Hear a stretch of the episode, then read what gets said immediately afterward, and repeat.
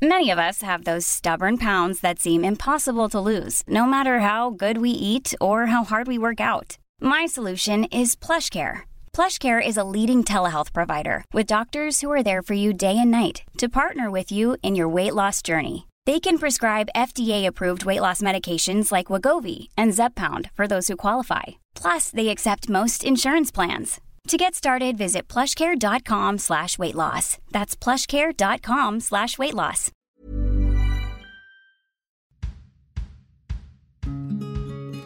Vous écoutez Tuto Conquérir le Monde, Déminage, épisode 19.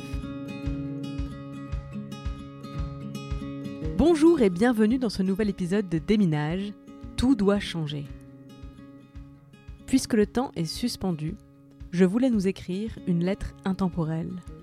Puisque le passé nous semble extrêmement lointain, que l'avenir n'aura jamais été aussi incertain, et puisque le présent aura rarement été aussi long, je cherche des mots apaisants et durables. Une lettre que j'aurais aimé lire maintenant, que j'aurais voulu m'écrire pour l'avoir avec moi chaque fois que j'aurais eu besoin d'un discours rassurant.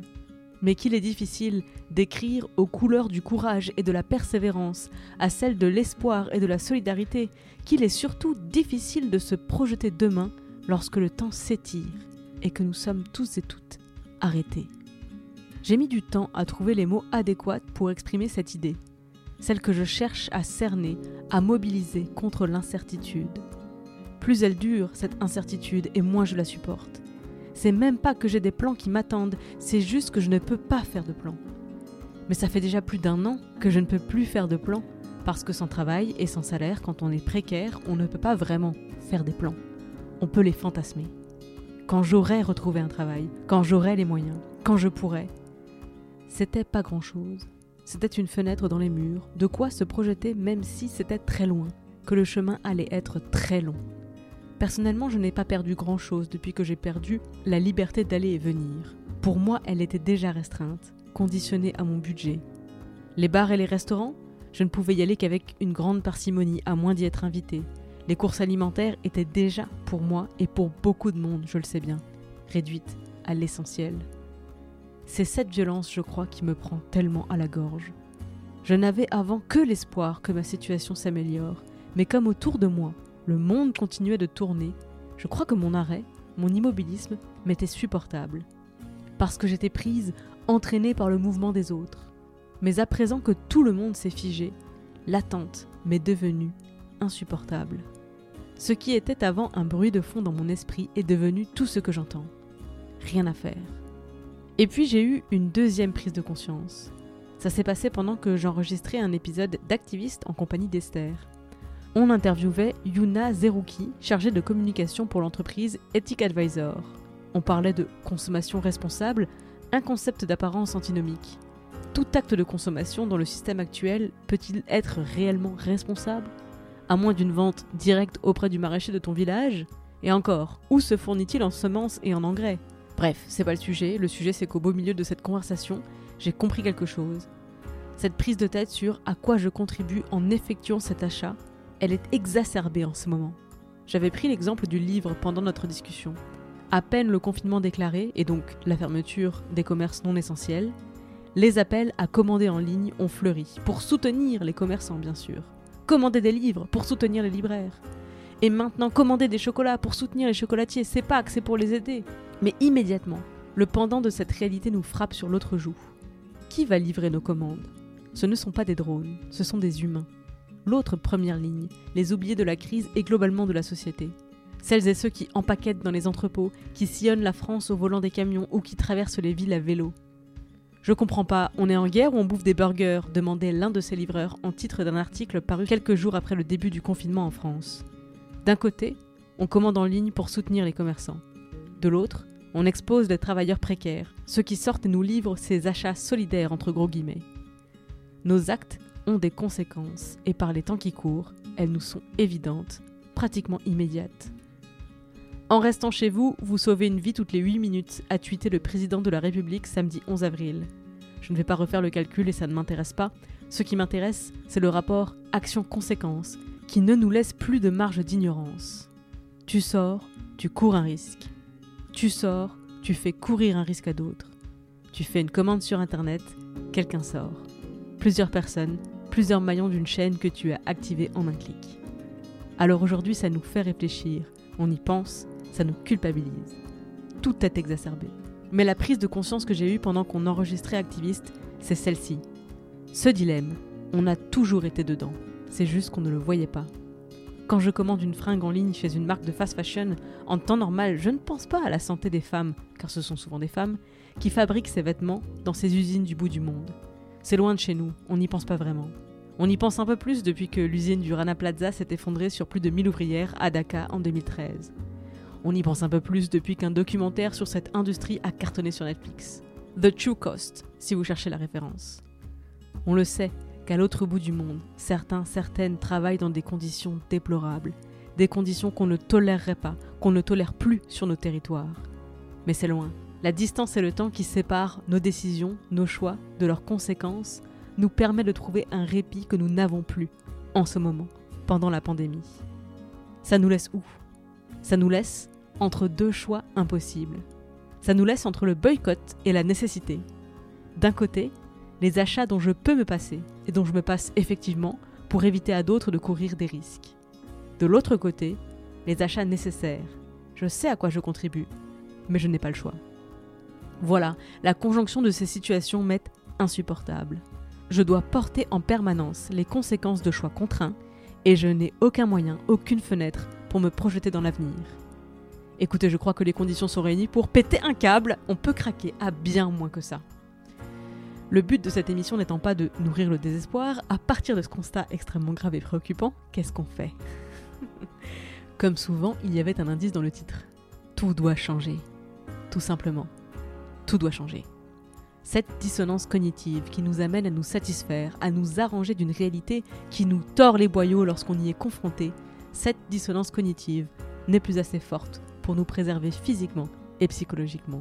Tout doit changer, j'espère que ce n'est pas un scoop parce que nombreux et nombreuses sont celles qui le répètent depuis bien longtemps et la rumeur monte. Tout doit changer à l'hôpital, tout doit changer dans la société, pour les femmes, pour les minorités, tout doit changer dans le monde, dans nos échanges économiques, tout doit changer dans notre rapport à la nature et à la valeur. Tout doit changer. Alors j'ai trouvé une nouvelle fenêtre dans les murs qui m'en sert depuis si longtemps. C'est pas une porte vitrée, c'est pas un solarium, calmez-vous, c'est juste une fenêtre.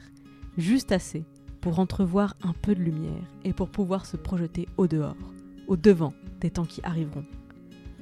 Nous sommes de plus en plus nombreux et nombreuses à le comprendre, à l'attendre et à le vouloir, ce changement.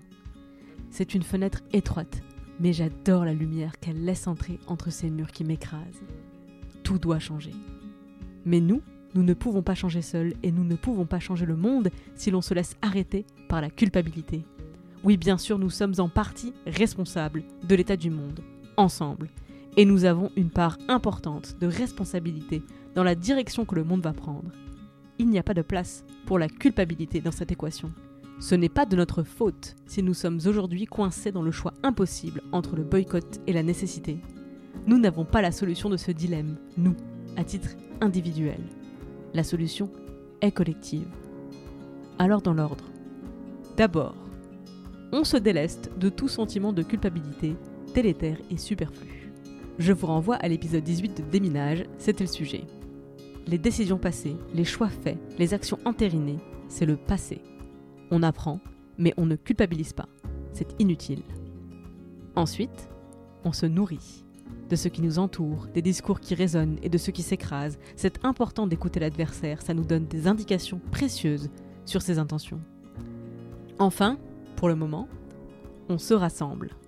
Vous ne pouvez pas conquérir le monde depuis votre salon, moi non plus.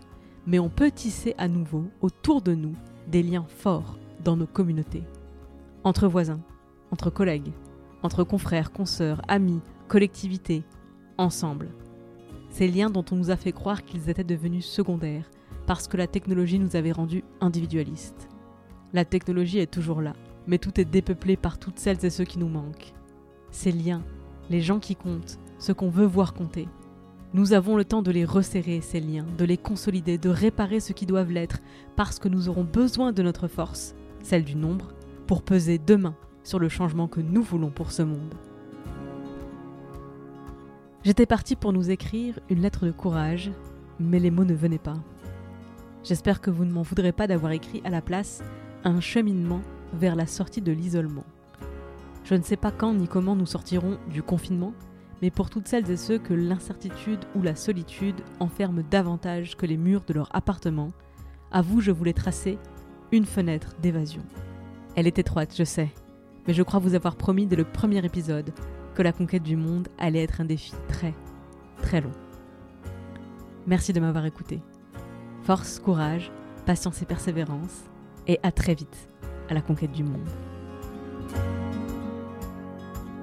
Déminage est une émission d'introspection et d'empouvoirment entièrement réalisée par moi-même. Je suis Clémence Bodoc, rédactrice en chef des podcasts Tuto Conquérir le Monde. Vous pouvez retrouver toutes les émissions sur le flux Tuto Conquérir le Monde, sur Activiste et sur Les Impertinentes.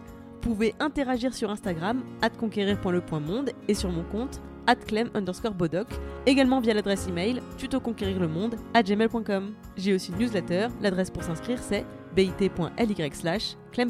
Je me finance entièrement grâce à la publicité et à vos dons sur Patreon, c'est www.patreon.com slash clembodoc. Tous les liens seront bien sûr dans les notes du podcast. Moins cher et tout aussi précieux que l'argent, vous pouvez m'aider à faire connaître mes émissions en allant mettre 5 étoiles sur iTunes et un commentaire positif.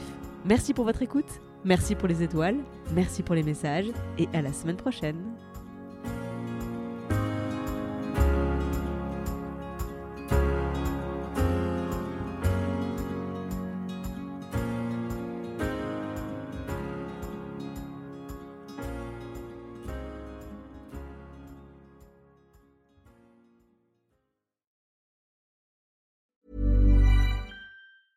Want flexibility? Take yoga. Want flexibility with your health insurance? Check out United Healthcare Insurance Plans. Underwritten by Golden Rule Insurance Company, they offer flexible, budget friendly medical, dental, and vision coverage that may be right for you. More at uh1.com.